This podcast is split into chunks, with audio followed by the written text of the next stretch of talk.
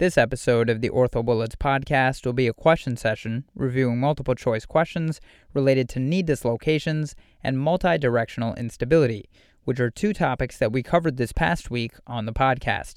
So let's get right into it. We'll start with knee dislocations, and the first question reads A 30 year old male patient involved in a hand gliding accident sustains a knee dislocation with multiligamentous knee injury and transection of his peroneal nerve.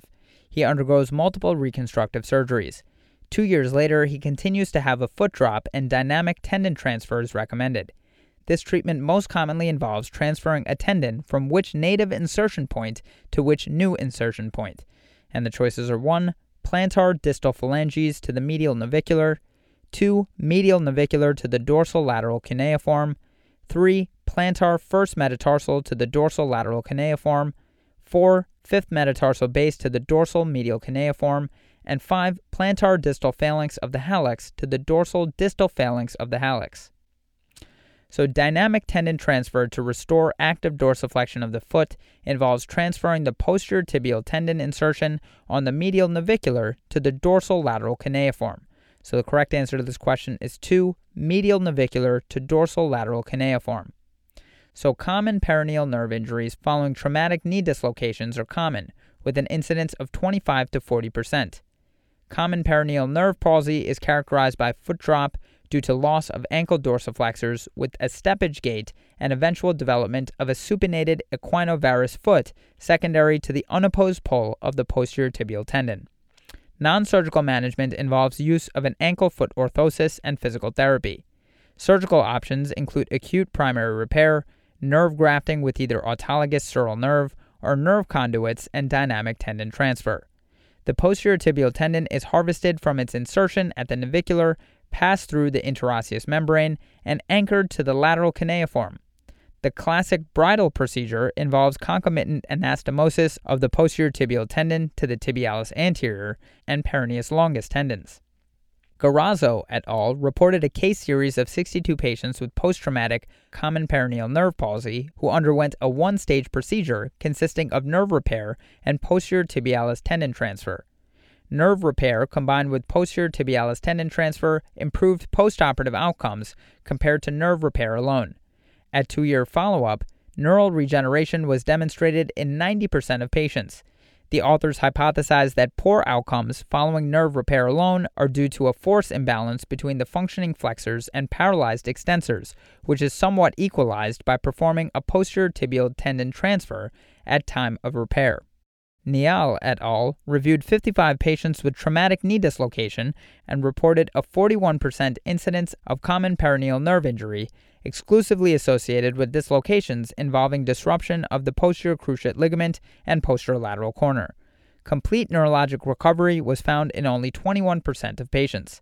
The best prognosis was found with lesions in continuity, less than 7 centimeters of nerve involvement, and short conduction block and muscle activity on nerve conduction and EMG studies.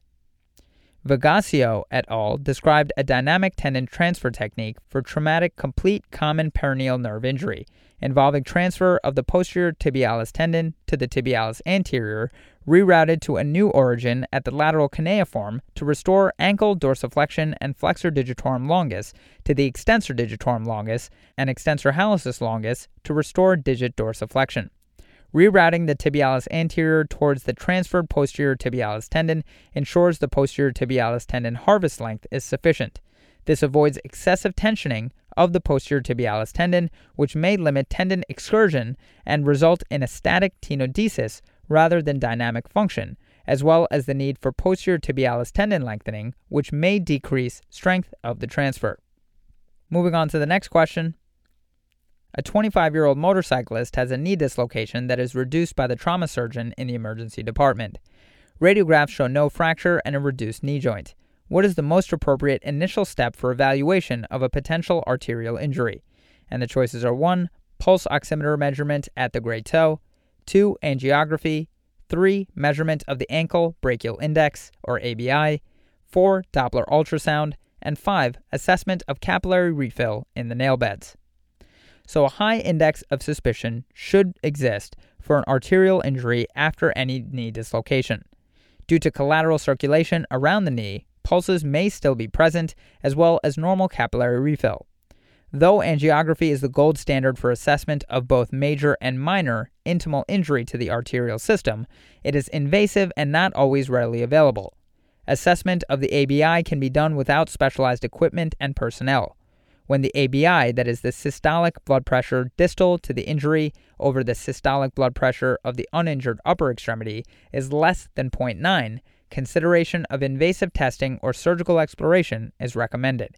So, again, the correct answer to this question is 3 measurement of the ankle brachial index or ABI. Moving on to the next question.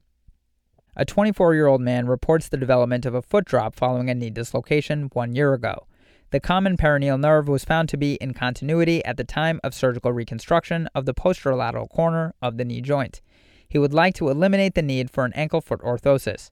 What is the best option to achieve elimination of the orthosis? and the choices are 1. Repeat neurolysis of the common peroneal nerve at the knee level, 2. Repeat neurolysis of the common peroneal nerve with cable grafting, 3. Extensor hallucis longus transfer to the distal first metatarsal, 4. Anterior transfer of the tibialis posterior tendon through the interosseous membrane, and 5. Ankle fusion. So the ankle dorsiflexor muscles have been denervated for too long a period to expect reinnervation to be successful. Even if the extensor hallucis longus tendon was functional, it is unlikely to have sufficient strength to achieve dynamic ankle dorsiflexion. The tibialis posterior tendon transfer has been shown to predictably achieve these goals in a high percentage of patients. Successful ankle fusion is likely to fail with time due to the development of forefoot equinus. But the correct answer to this question is 4 anterior transfer of the tibialis posterior tendon through the interosseous membrane. Moving on to the next question a football player who injured his right lower extremity during a game could not get up and reported extreme pain. The initial sideline evaluation showed a probable anterior cruciate, posterior cruciate, and lateral collateral ligament rupture with a very unstable knee. He also reports pain in his ankle and is unable to dorsiflex the ankle. He has limited sensation over the dorsum of his foot. Examination reveals no swelling of the ankle and no pain with passive range of motion of the ankle. What is the most likely diagnosis? and the choices are 1. Tibial nerve injury, 2. Associated ankle fracture, 3. Acute compartment syndrome, 4. Injury to the common peroneal nerve, and 5. Rupture of the tibialis anterior tendon. So it is not uncommon to sustain a peroneal nerve injury in association with a knee dislocation or multi-ligament injury. There should always be a high index of suspicion for this injury, and the vascular status to the leg should be carefully evaluated. From the history and examination, there is no indication that the ankle was fractured. A compartment syndrome will not develop within a few minutes of the injury. It takes several hours for a compartment syndrome to develop and become symptomatic. The tibial nerve supplies the plantar aspect of the foot. An acute rupture of the tibialis anterior tendon in a young person is very uncommon, and it is associated with pain and localized swelling about the ankle. It is also unlikely that it would lead to sensory loss. So the correct answer to this question is 4 injury to the common peroneal nerve.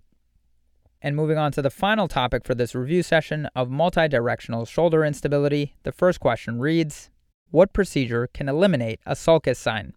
And the choices are 1. Rotator interval closure, 2. Slap repair, 3. Bankart repair, 4. Supraspinatus repair, and 5. Subacromial decompression. So a sulcus sign represents inferior subluxation of the shoulder. The elimination of this sign and correction of the inferior subluxation is best achieved through either an open or arthroscopic rotator interval closure. A slap repair stabilizes the biceps anchor but does not affect the sulcus sign. A Bankart repair, which corrects anterior inferior laxity, is not sufficient to eliminate a sulcus sign. Subacromial decompression and supraspinatus repairs have no effect on inferior subluxation. So the correct answer to this question is 1 a rotator interval closure can eliminate a sulcus sign. Moving on to the next question. A 17 year old girl has multidirectional instability of the shoulder. What is the most appropriate initial management? And the choices are 1. Immobilization in a sling and swath, 2. Open capsular shift, 3. Arthroscopic capsular plication, 4. Thermal capsulorrhaphy, and 5. Physical therapy and home exercises. So, multidirectional instability of the shoulder is defined as symptomatic instability in two or more directions, that is, anterior, posterior, or inferior, but must include a component in two or more directions, that is, anterior and or posterior, but must include a component of inferior stability as well. Initial treatment should always include physical therapy and instruction in a home exercise program that emphasizes periscapular and rotator cuff strengthening to improve the dynamic stability of the glenohumeral joint. Immobilization has not been shown to be effective. Open capsular shift and arthroscopic capsular plication remain the surgical options when appropriate non surgical management fails, typically a minimum of six months of a dedicated physical therapy and home program. Thermal capsulorrhaphy remains controversial but is not recommended by many clinicians because of reported complications, including recurrent instability, axillary nerve injury, chondrolysis, and capsular injury. So, again, the correct answer to this question of what is the most appropriate initial management for multidirectional instability of the shoulder in a 17 year old female is physical therapy and home exercises, making five the correct answer to this question. Moving on to the next question which of the following statements regarding the use of thermal shrinkage during arthroscopic shoulder surgery is most accurate? And the choices are 1. The amount of shrinkage is fixed for a given peak temperature, irrespective of the time of application. 2. Denatured capsular tissue does not undergo a healing response. 3. The capsule is typically found to be thick and fibrotic in revision cases following thermal shrinkage. 4. Patients with good results at one year are unlikely to develop recurrent instability in the future and five, high failure rates have been reported in its use for anterior, posterior, and multidirectional instability.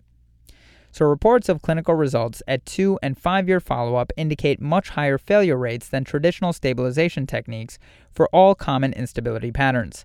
The degree of capsular shrinkage is dependent on the total amount of thermal energy delivered as well as the rate of delivery.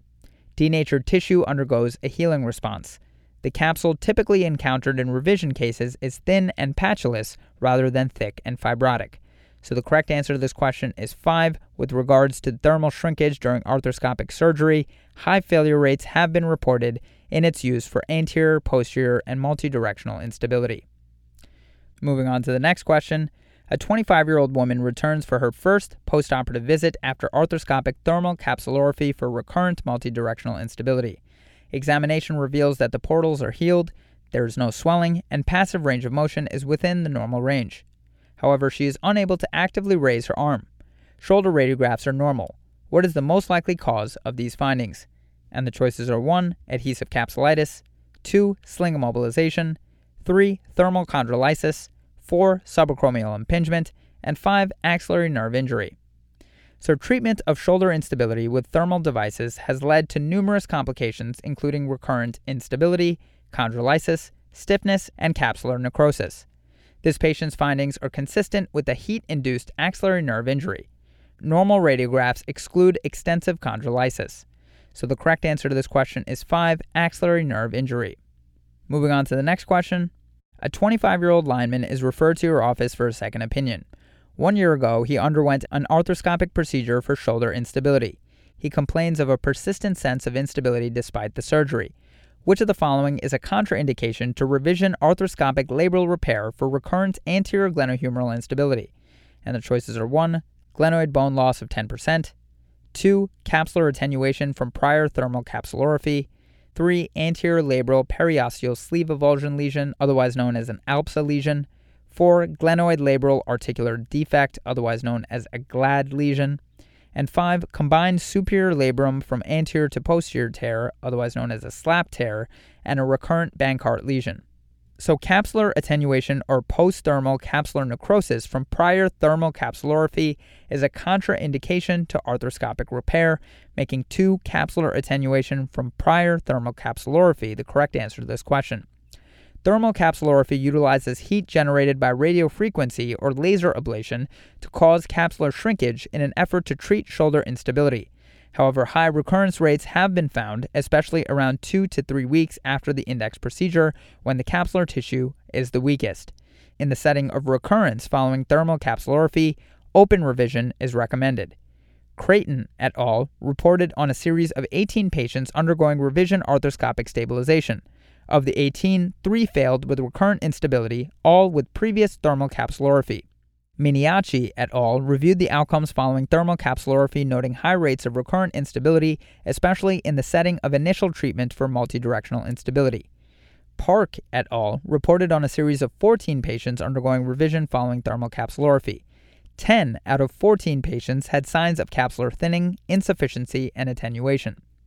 Wong et al. surveyed 379 shoulder surgeons on the complications following thermal capsulorrhaphy. Capsular insufficiency and thinning were commonly associated with recurrent instability. Hecht et al. performed thermal capsulorrhaphy and biomechanical analysis of the capsule in a sheep model.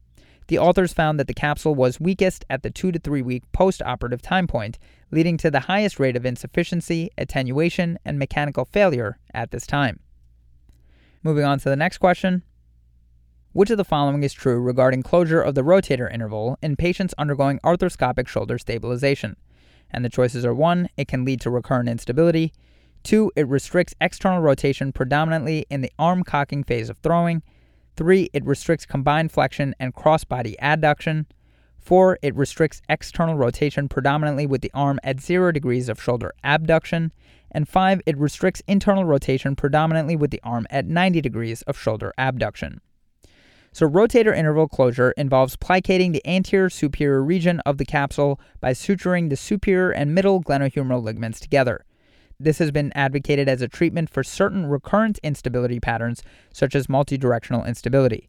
It was felt to address inferior subluxation in patients with a sulcus sign. However, the greatest effect is a decrease in external rotation at the patient's side, that is, zero degrees of abduction. In general, a tighter anterior capsule tends to decrease external rotation most, and a tighter posterior capsule causes a decrease in internal rotation. The study by Gerber et al. performed selective capsular plications around the shoulder in cadavers and measured the resulting changes in motion.